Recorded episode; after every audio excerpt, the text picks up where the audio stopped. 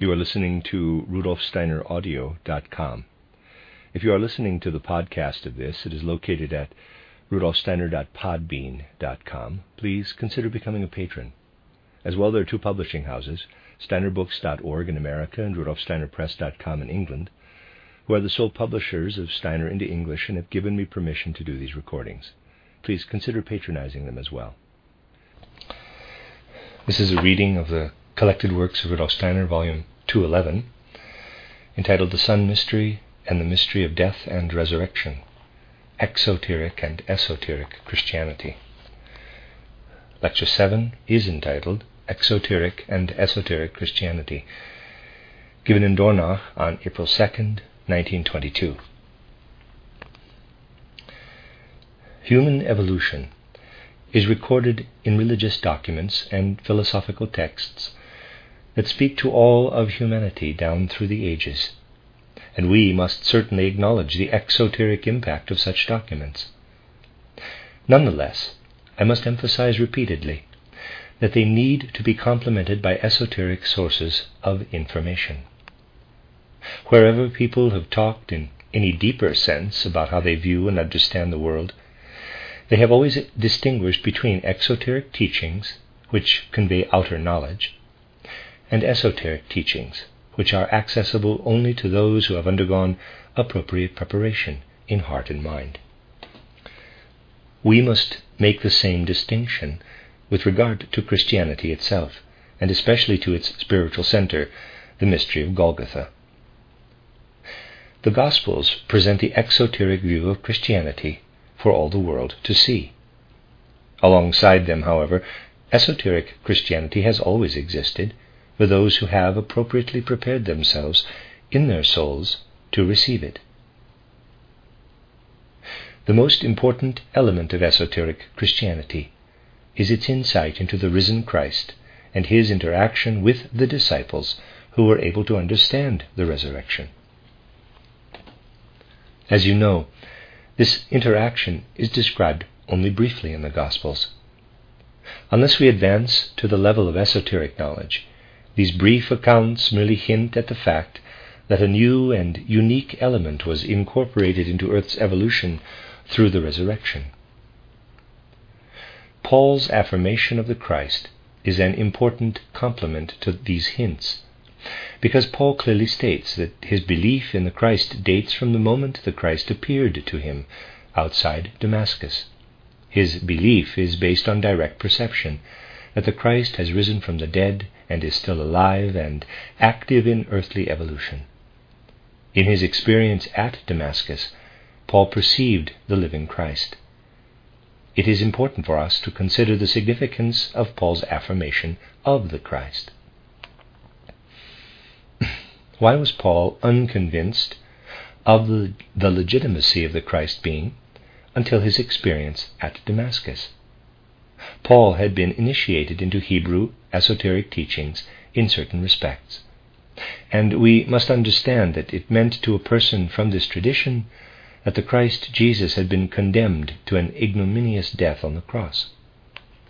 To Paul, it was initially inconceivable that ancient prophecies could refer to someone crucified by his contemporaries. In Paul's mind, before his experience at Damascus, the crucifixion was fully valid proof that Jesus of Nazareth could not have been the Messiah. Paul became convinced of the truth of the mystery of Golgotha only when Jesus of Nazareth, or rather the being incarnated in him, appeared outside Damascus. Hence, Paul's affirmation of the Christ was extremely significant. The accounts passed down in the first few centuries after Christ are no longer extant, except perhaps as exoteric historical notes in the hands of a few esoteric societies that do not understand them. If we want to know more about the Christ after the mystery of Golgotha, we must turn to anthroposophical spiritual science. We must rediscover what the risen Christ said to disciples not mentioned in the Gospels. According to tra- tradition, the disciples who encountered the Christ on the road to Emmaus, as well as those enumerated elsewhere in the Gospels, were very simple people who would not have achieved esoteric levels of knowledge. Consequently, our question is what did the Christ say after his resurrection to the disciples who were truly initiated? to understand this, we must begin by considering the soul makeup of the people of ancient times and how it was affected by the event of Golgotha. For modern people, it is extremely difficult to understand that the earliest human beings on earth did not experience knowledge as we do today. Through their atavistic clairvoyant capabilities, these early people were able to receive the wisdom of the gods. This means that they were taught by divine beings who descended to earth in spiritual form, of course, from the kingdoms of the higher hierarchies.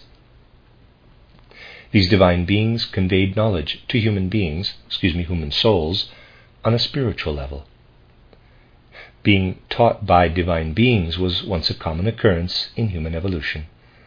The people of ancient times, or at least those initiated into the mysteries, were transported into a state of rapt absorption. For the most part, their souls were outside their bodies. In this state, they were not dependent on outer sense impressions or outer conversation. Instead, they were spiritually receptive to communications from the gods. They did not receive these communications through what we would call, now call dreams, but rather through living spiritual interaction with divine beings. This is how the people of ancient times experienced wisdom. This wisdom included knowledge of what human souls had experienced in the divine spiritual world before their descent into earthly bodies.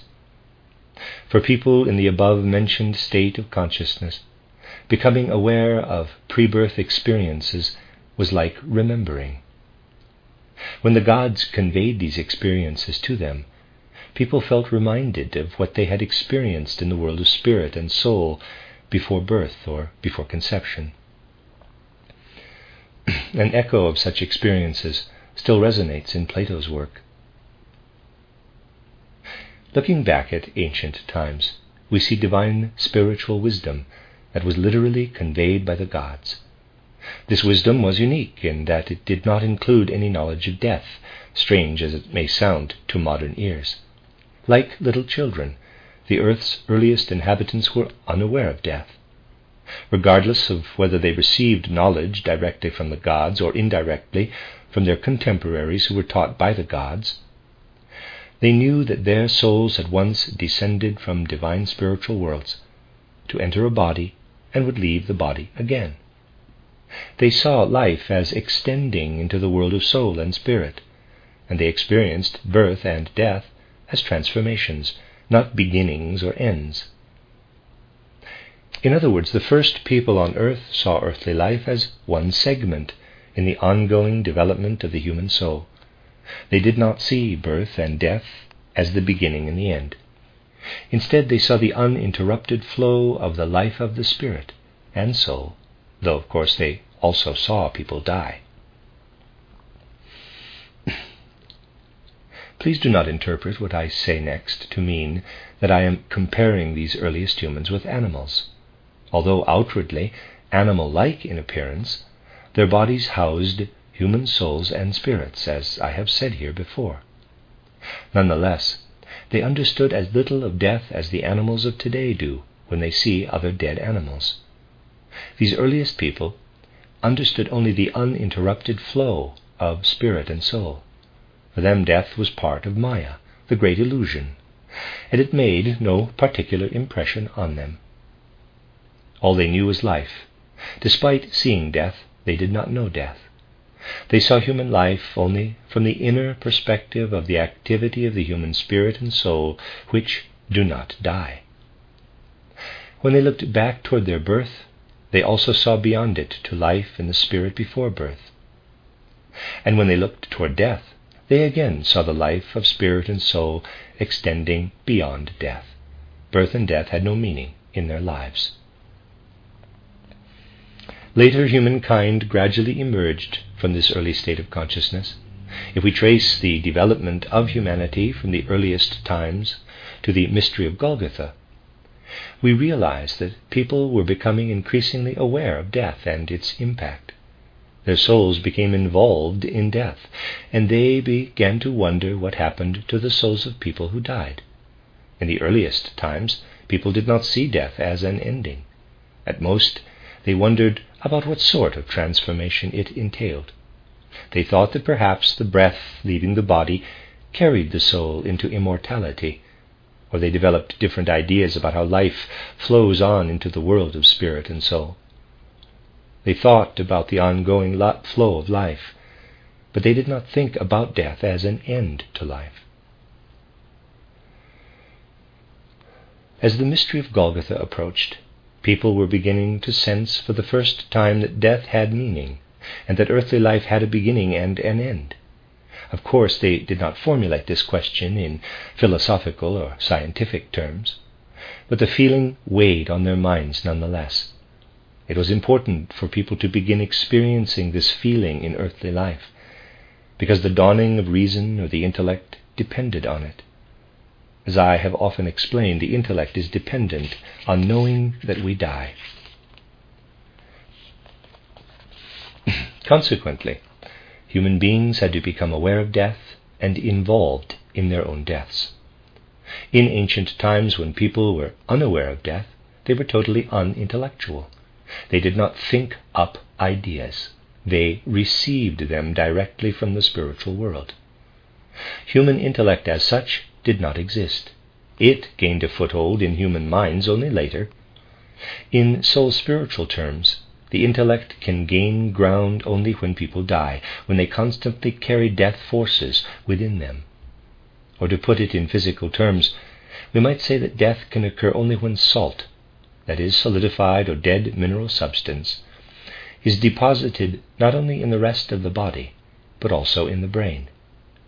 The brain always has a tendency to develop salt deposits, as if bone formation were a constant unrealized potential in the brain. In other words, the brain always includes a dying off tendency. At a certain point, death had to be experienced as a reality in human life. People had to become outwardly familiar with death. If human beings had remained as unaware of death as they had been in ancient times, they would never have been able to develop their intellect, because intellect is possible only in a world ruled by death. I have just described the human perspective on this matter. It looks rather different from the perspective of the higher hierarchies whose intrinsic forces shaped Saturn, Sun, Moon, and finally the Earth? If these hierarchies had discussed the matter among themselves before the mystery of Golgotha, they would have said something like this We can shape the Earth out of Saturn, Sun, and Moon. But if the Earth contains nothing more than what we incorporated into these earlier evolutionary stages, human beings capable of experiencing death and developing their intellect will never evolve on earth.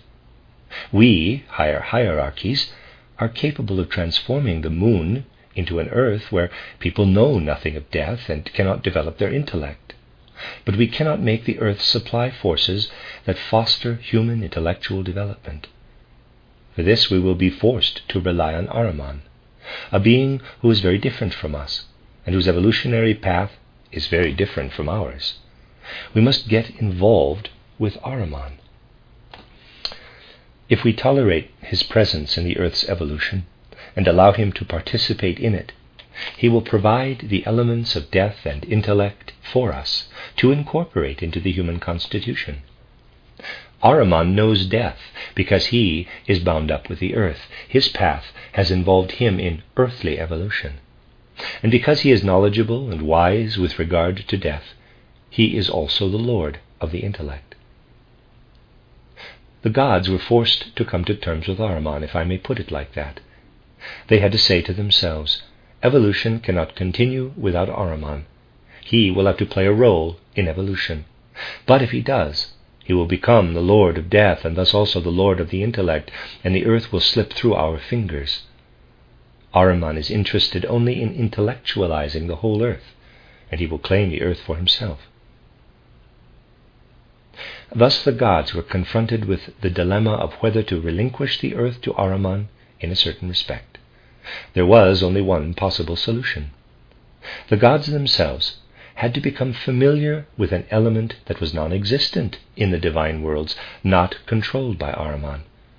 Their representative, the Christ, had to experience death on earth, death caused not by divine wisdom, but by the human error that would gain ground on earth under Ahriman's sole dominion. A god had to undergo death and overcome it. For the gods, therefore, the significance of the mystery of Golgotha was that it enriched their wisdom with the knowledge of death. If no God ever experienced death, the earth would have become completely intellectualized and incapable of evolving in ways determined beforehand by the gods. In ancient times, human beings did not know death, but they gradually became familiar with it and began to sense that death, or the intellect, meant a completely new direction in human evolution. The Christ taught his initiated disciples that he came from a world where death was unknown. He learned about death on earth and overcame it. If we understand this Christic connection between the earthly world and the divine world, we will also learn how to make our way back from intellectuality to spirituality. This is an approximate expression of the contents of the esoteric teachings that Christ imparted to his initiated disciples. He taught them to see death from the perspective of the divine world. To understand the depth of this esoteric teaching, we must realize that the gods have defeated Ahriman by making his forces useful to the earth, and have blunted his power by learning about death through the being of the Christ. While it is true that the gods have included Ahriman in earthly evolution, they are simply using him and will not allow him to fully implement his rulership. You know from my book titled An Outline of Esoteric Science that Ahriman has been working in the human unconscious and subconscious since Atlantean times. Ever since then, he has been waiting for the moment in world history when he will also be able to work in human consciousness. To apply human expressions to divine intentions, we might say that Ahriman has been longing for the moment when he will also be able to infiltrate human consciousness with his power. Ahriman was in for a surprise, however, when he realized that the gods had decided to send the Christ, a divine being, to earth to experience death. This decision while it made Ahriman's intervention possible, also blunted the force of his rulership. Since that time, Ahriman takes every opportunity to make human beings rely exclusively on their intellect. He has not yet abandoned all hope of succeeding in this effort. What would it mean if Ahriman were to realize his intentions? What if Ahriman succeeded in convincing human beings that the only possible life is life in a physical body? What would happen if we all believed that it is impossible for us to leave our bodies and exist as beings of spirit and soul? If this conviction becomes universal, the human will be completely imbued with the idea of death, and it will be easy for Ahriman to succeed in his plans. Ahriman's heart was full of joy from the 1840s through the end of the 19th century, because as materialism increasingly prevailed, he again had hopes of being able to exert his dominion over all of the earth. Of course, it is somewhat incongruous to speak of Ahriman having a heart. Please take this statement metaphorically. Again, I am applying human expressions to a subject that would actually require inventing new terms. During the late 1800s, even theology became materialistic. Last week I noted that theology has become unchristian and I mentioned a book by the Basel theologian Overbeck, who attempted to prove that modern theology is no longer Christian at all. Such things gave Ahriman grounds for hope. By now, opposition to Ahriman exists only in teachings that flow through anthroposophy. If anthroposophy makes it possible for people to acknowledge the existence of the human spirit and soul independent of the body, Ahriman will be forced to abandon his hopes. The Gospels provide an inkling of the Christ's struggle against Ahriman in the story of the temptation in the wilderness. In our times, this struggle again becomes possible. But we will understand the issue completely only if we become fully aware that Lucifer played a greater role in humankind's evolution in the past, whereas Ahriman has gained influence over human consciousness only since the mystery of Golgotha. In earlier times, his effect on human beings did not extend to consciousness.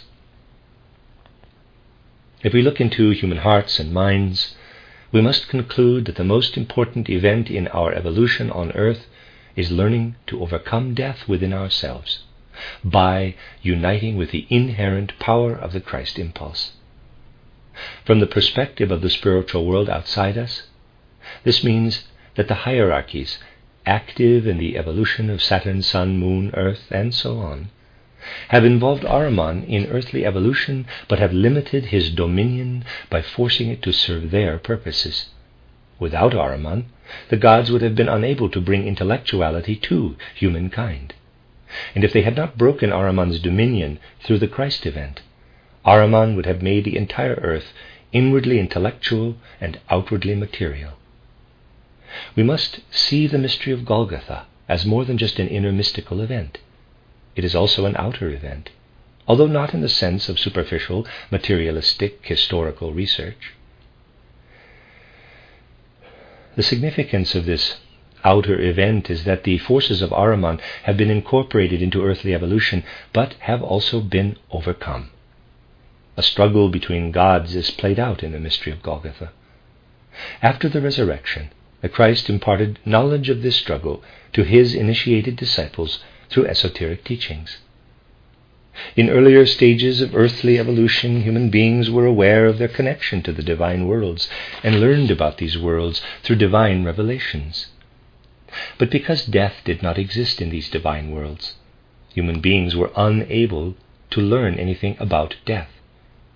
Death was not a reality for human beings, because they recognized only the steady, constant progression of human souls through various states the gods arranged for them. Later, when death gained significance, human beings were able to overcome death by developing the inner strength to hold fast to the Christ. This is a matter of inner development, however, not of esoteric Christianity. What was the content of esoteric Christianity that the Christ conveyed to his initiated disciples? He told them that events on Golgotha reflected supersensible, excuse me, he told them that events on Golgotha reflected super earthly events and a relationship between Ahriman and the divine worlds responsible for the evolution of Saturn, Sun, and Moon, and Earth as it was before the mystery of Golgotha. He told them that the cross on Golgotha cannot be seen simply as a manifestation of earthly factors. In fact, it has significance for the entire cosmos. This was the content of esoteric Christianity. The esoteric teachings that the Christ conveyed to his initiated disciples were profoundly moving. To continue the conversation, the disciple might have said, Today we are entangled in death, and we no longer and we would no longer know anything about the gods if the Christ had not died and risen from the dead to share with us the gods' experiences with death. As human beings, we faced a time when we would no longer be able to know anything about the gods. But the gods sought a way to speak to us again through the mystery of Golgotha. Perhaps we can get a feeling for what is meant by esoteric Christianity by imagining the following scenario. Suppose two disciples of the Christ, who are making progress in their understanding of esoteric Christianity, are talking together as they wrestle with their doubts. One of them might say to the other, The Christ, our teacher, came down to earth from the spiritual worlds that people knew in ancient times.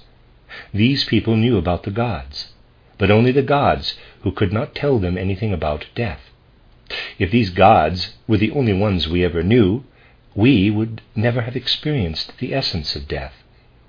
The gods first had to send a being down to earth so that they could learn about death through one of their own. Since his resurrection, the Christ seems to be teaching us about what the gods had to do to guide earthly evolution toward its appropriate conclusion. He is teaching us something that earlier human beings could not know. We are learning what the gods were doing behind the scenes in cosmic existence in order to further the Earth's evolution in the right way. For the benefit of humankind, they introduced Ahriman's forces into earthly evolution, but prevented these forces from corrupting human beings. the essential point of the esoteric Christianity imparted to the disciples was that human beings, having distanced themselves from the gods, were now drawing closer to them again. In the early years of Christianity, the disciples were imbued with these unsettling teachings. Some of them, whom we know only from outer historical accounts, carried with them knowledge that they could have acquired only from the risen Christ himself or from those he had taught. This knowledge was passed on by word of mouth, and the early proponents of Christianity placed great value on having a teacher who was the pupil of the pupil of a disciple who had known the Lord himself after his resurrection. In the first few centuries of Christianity, people placed great value on personal transmission of the tradition, but it gradually became more and more superficial and was reduced to outer historical accounts. In essence, however, it could be traced back to what I have described here today. The embodiment of intellect began to be especially pronounced in the fourth and fifth centuries after the mystery of Golgotha and underwent a reversal in the 15th century, when the fifth post Atlantean epoch began. The development of the intellect effectively eliminated the ancient wisdom that had allowed people to recognize supersensible truths, and a new wisdom had not yet developed. For a certain period of time, people forgot about the esoteric aspects of Christianity. As I mentioned earlier, some notes about it were preserved by esoteric societies, but in modern times their members no longer understood that these notes refer to teachings conveyed by the risen Christ to certain initiated disciples. If ancient Hebrew teachings had not undergone a regeneration through Christianity, Paul's absolute conviction prior to the event at Damascus would have become universal. Paul's line of thinking went something like this Our traditional teachings were originally conveyed to human beings spiritually, in the form of divine spiritual revelation. Later, these teachings were preserved in Scripture. The scribes of the Jewish people knew everything that had been preserved of ancient divine wisdom. These same scribes supplied the rationale for condemning the Christ Jesus to death. People like Saul, before he became Paul, were aware of the original divine wisdom and knew that it flowed down through the ages to the scribes of their own time, outstanding individuals who devoted themselves to the study of Scripture. To people like Saul, therefore, it seemed impossible that divine wisdom could have unjust consequences. An innocent man condemned to death Impossible. The sequence of events that led to condemning Christ Jesus to death ruled out any possibility of his innocence. Only the Roman governor Pontius Pilate, already instinctively enmeshed in a very different world view, was able to ask, What is the truth? For Paul, when he was still Saul, it was impossible to imagine that the righteous judgment of the scribes was not based on truth. What was the new conviction that Paul struggled to achieve? He had to be convinced that it was possible for human beings to subvert divine truth into such egregious error that the most innocent of individuals was put to death on the cross. The original wisdom of the gods flows down and becomes the wisdom of the Jewish scribes who lived at the time of the mystery of Golgotha. It was inconceivable for Saul to think that the wisdom of the scribes did not contain the truth, but it was time to think otherwise.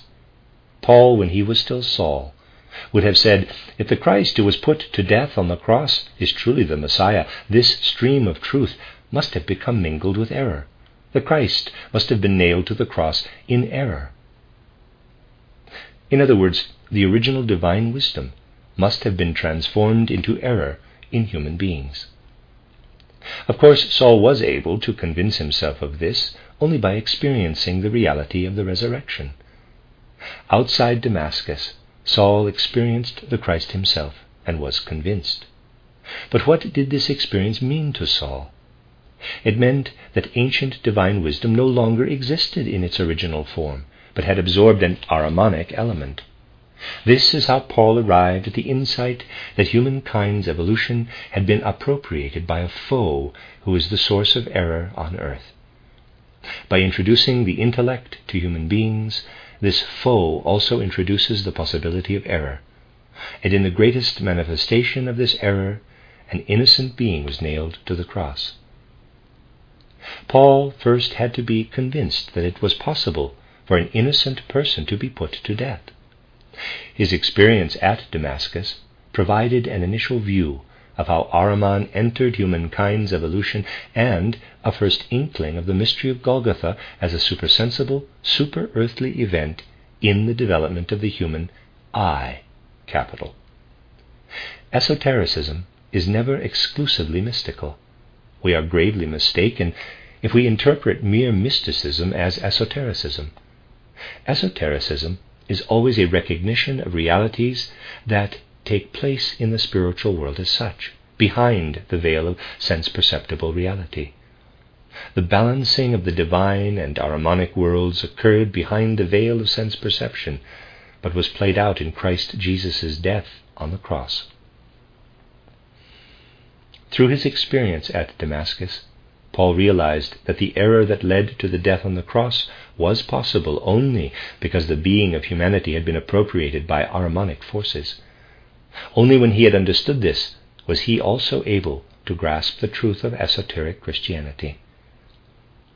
In the sense of the word, Paul was certainly an initiate. This initiation, however, gradually succumbed to the influence of intellectuality. Today we need to find our way back to an understanding of esoteric Christianity. We need to know that Christianity encompasses more than exoteric accounts. The Gospels hint at its esoteric aspect, but it is still not talked about much today.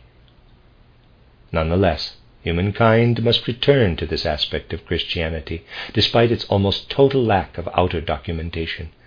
Anthroposophical spiritual science can teach us to understand what the Christ himself taught his initiated disciples. He was able to convey these teachings only after experiencing death on earth, as he could not experience it in the divine world, where death was non existent until the mystery of Golgotha. No being from that world had ever died. In the world of the hierarchies, related to the earth's development through the Saturn, Sun, and Moon stages, the Christ is the firstborn, the first to experience death. Through the mystery of Golgotha, death is subsumed into life. In earlier times, people knew life without death. But through the Christ, we learn about death as part of life, as an experience that intensifies life. The life human beings experienced before they knew about death was a weaker form of life. We must now live more intensely if we want to pass through death and still live. In this context, death is also the intellect. Before human beings were afflicted with intellect, a relatively weak sense of life was sufficient. The people of ancient times who received knowledge of the divine worlds through inner revelations did not die in any inner sense. They always remained alive they were able to laugh at death because they remained inwardly alive. The Greeks still told stories about how happy people were in ancient times, because as death approached, they became so numb inside that they did not notice they were dying. These Greek stories were the last remnant of a worldview that knew nothing of death. In more recent times, we experience the intellect, and it gives us cold and it makes us cold and dead inside. Our intellect paralyzes us. When we develop the intellect, we are not actually living. We must learn to sense that when we think, we pour our life out into dead rational images. We need to be intensely alive to sense creative life in the cultivation of dead rationality, and to enter the domain where moral impulses derive from the power of pure thinking, where we learn to understand human freedom on the basis of impulses of pure thinking. I attempted to depict this experience in my Philosophy of Freedom title, which details a mode of moral perception that is meant to show us how to enliven or resurrect dead thoughts so that they become moral impulses. To this extent, inner Christianity is certainly inherent in such a philosophy of spiritual activity. My intention today was to present certain aspects of Christianity from a specific perspective for you to ponder. In our times when there is so much contention about the nature of Christianity on the exoteric historical level, it is essential to point to Christianity's esoteric teachings. I hope you will not take what I said today lightly, but will receive it with all due seriousness. In talking about such things, it is always difficult to force them into modern abstract words. That is why I attempted yesterday to prepare your souls by presenting images of what happens inside the human being in relationship to the cosmos. Today, we turned our attention away from the individual human being and toward the esoteric historical evolution of humankind as it absorbed the incisive event of the mystery of Golgotha. When I come back from my trip, perhaps we will have an opportunity to consider the relationship of the human soul to the evolution of the cosmos on a different level. And that's the end of Lecture 7.